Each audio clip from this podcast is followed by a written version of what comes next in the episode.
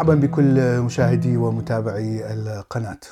في الآونة الأخيرة وبسبب انتشار الكورونا وتأثيره على حياة الناس ظهرت الكثير من المقولات والحكم التي تشرح سبب ولماذا ظهر هذا المرض من من وجه نظر مختلفة طبعا. المتدين يقول أنه هذا إما ابتلاء أو عقوبة يعني كالعادة أي شدة تحصل على المؤمن ستكون ابتلاء أو تكون عقوبة لأن المؤمن يعني لم يتبع تعاليم هذا الإله. وإذا أصابت القوم الآخرين الذين يكرههم فسوف تكون عقوبة إلهية وانتصار إلهي عليهم. نرى في الجانب الآخر محبي الطبيعة، محبي السلام، محبي الحيوانات. يقولون أن الأرض أو الطبيعة هي التي وضعت هذا الفيروس حتى تعاقب الإنسان. لكي يقلل من نهب ثروات الأرض وينظرون نظرة رومانسية لهذا الحدث.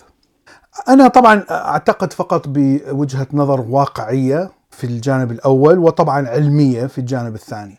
اذا ما هو التفسير العلمي لهذه الأوبئة؟ لماذا تحصل هذه الأوبئة؟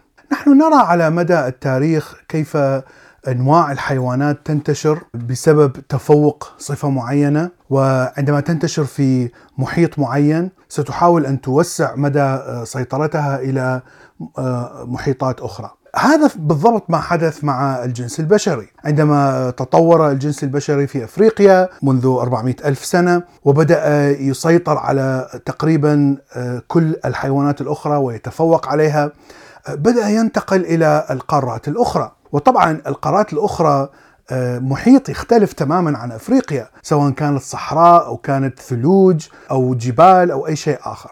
وكلما يتوسع أكثر كلما يصطدم بظروف مختلفة وكلما يتعرض إلى البكتيريا والفيروسات التي لم يشاهدها من قبل. وطبعا كلما يصاب بجرثومة جديدة فيروس أو بكتيريا سوف تحصد هذه الجرثومة كثير من البشر وهناك يعني حلان حتى يستطيع النوع أن أن ينتصر على هذه الجرثومة قبل أن ينفنى بشكل تام. إما أن يكون هناك الدي إن اي في داخل هذه المجموعة مثلا في مجموعة صغيرة يعني جزء قليل من البشر الذي يحمل دي إن اي معين يستطيع أن يقاوم هذه الجرثومة وهذا فعليا ما حصل مثلا في الطاعون وفي الإنفلونزا الإسبانية. أو يكون هناك تطور جديد للدي ان اي الذي يستطيع أن يقاوم آه هذه الجرثومة، لكن التطور لا يحدث يعني بشكل سريع، يحدث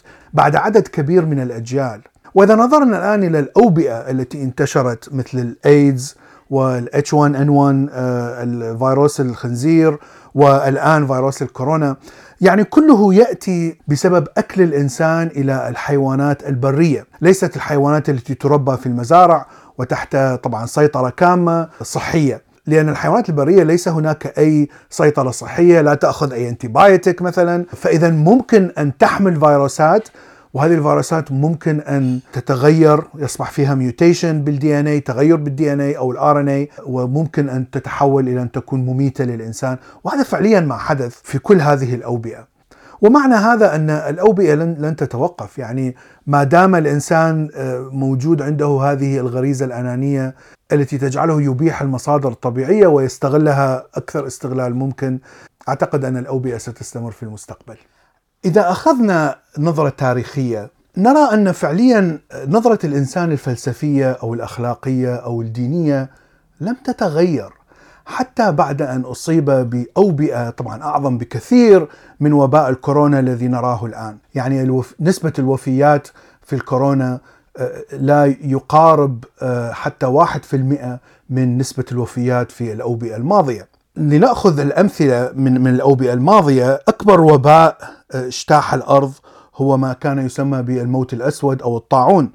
والذي مات فيه تقريبا ثلث سكان العالم في ذلك الوقت وبشكل اقترابي 75 إلى 200 مليون شخص مات في آه، مرض الطاعون أو وباء الطاعون.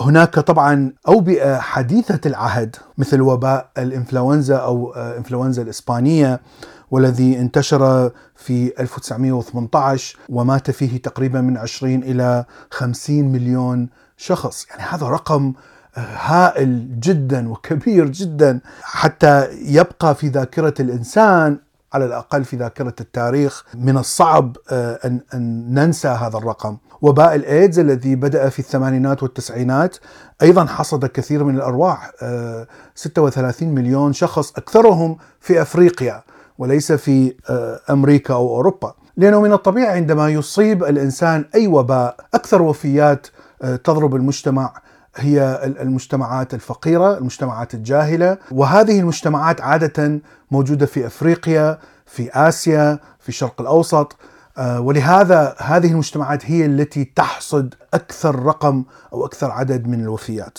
الآن لننظر ماذا تعلم الإنسان من هذه الأوبئة؟ هناك كما ذكرت المنطق الديني، وهذا المنطق آه، دائما يحاول أن يبرر أو يفلسف أي شيء أي حادثة مهما تكون بسيطة أو شديدة مهما تكون سلبية أو إيجابية دائما يفلسفها لصالح هذا الإله، وهذا الشيء واضح جدا في التاريخ، بعد اجتياح الطاعون وحصد 200 آه، مليون إنسان في خلال القرن الرابع عشر، الأديان لم تتأثر بعد أن آه، آه، انتهت هذه الأزمة، ولا حتى خلال هذه الأزمة، ونفس النظرة الدينية التي تفترض أن الإله يعاقب أو الإله يمتحن ظلت موجودة وبعد الوباء ازداد الدين قوة لأنه يعز دائما يحاول أن يعزز الإيمان بالإله. اذا ما هو التأثير على الاقتصاد؟ طبعا الاقتصاد تقريبا يشل تماما في حالة الأوبئة وهذا الشيء نراه يحدث الآن بشكل واضح في العالم كله حتى في الدول الغنية. عندما يتوقف الناس عن شراء البضائع وصرف الأموال ينشل الاقتصاد يتوقف تماما. والشيء الوحيد الذي يساعد الاقتصاد هو طبع الحكومات للعملة. فمثلا في أمريكا سيطبعون 2 تريليون من الدولارات ويوزعونها آه، على الناس أو على الشركات الطبقة الوسطى الطبقة الغنية حتى يعطي حافز للناس أن يصرفوا هذه الأموال وبهذا تدور حلقة رأس المال. لكن طبعا آه، آه، بعد المحنة يعود الاقتصاد مثل ما كان. هناك كثير من الناس الذين ممكن أن يخسروا ممتلكاتهم. وأعتقد أن كلما زادت مدة الوباء كلما زادت الديون على الناس كلما زادت الطبقة التي تكون مثقلة بالديون. طبعا الآن لأن الاقتصاد العالمي مترابط آه، إذا انهار اقتصاد دولة خاصة مثل الصين أو أمريكا أو أي دولة في أوروبا سينهار الاقتصاد العالمي آه، بعد ذلك. وبنظرة إلى التاريخ ترى أن الحكومات تحاول أن تضع قوانين لتمنع آه، هذا الكارثة من أن تؤثر على الاقتصاد. لكن نرى في المحن الأتت في المستقبل نفس المشكلة حدثت والحكومات فقط تطبع النقود كحل مؤقت وطبعا هذا يؤدي إلى تضخم في العملة ونزول قيمتها.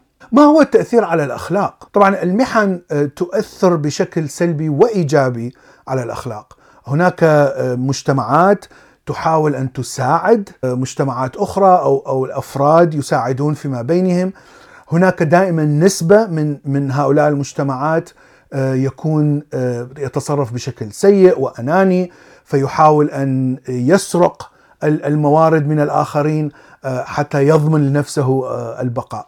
الشيء الواضح أن هذا هذه المحنة تنسى بسهولة بعد عدة أجيال حتى ممكن أن تنسى بعد جيل واحد.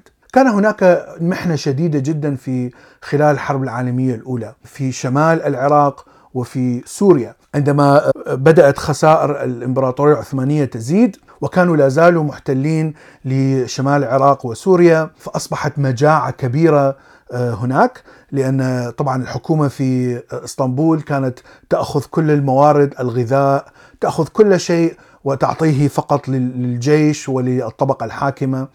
آه، فصارت مجاعة رهيبة جدا. وهناك قصص رعب كان الناس يتداولونها. في ذلك الوقت. نرى أن هذا هذا الشيء بقى فقط في الجيل الذي عاش في ذلك الوقت. أو آه، الجيل المباشر الذي أتى بعد هذا الجيل لأنه تعلم من من من أهلهم آه، كيف كانت الحياة قاسية جدا. لكن نرى أن هذه الذاكرة المرعبة اختفت تماما بعد الجيل الثاني. أنا أعتبر من الجيل الثاني من من أهل الموصل ولم أتعلم آه، أي شيء يعني يعني أهلي لم لم يحكوا لي أي شيء عن هذه المأساة فلم أتأثر بها تماما. اذا ما هو التأثير الآخر؟ هناك تأثير علمي وأعتقد أنه تأثير إيجابي بشكل طبيعي لأننا نتعلم أكثر وهناك دائما مبدأ الحاجة أم الاختراع. هناك دائما الحاجة إلى الوصول إلى الأسرار العلمية مثلا للفيروس وكيف نحارب الفيروس فلأن هناك حاجة شديدة للعلاج طبعا سيكون هناك تعاون بين الأمم بين المجتمعات التي تحاول أن تجد هذا العلاج طبعا بشكل علمي وليس بشكل خرافي.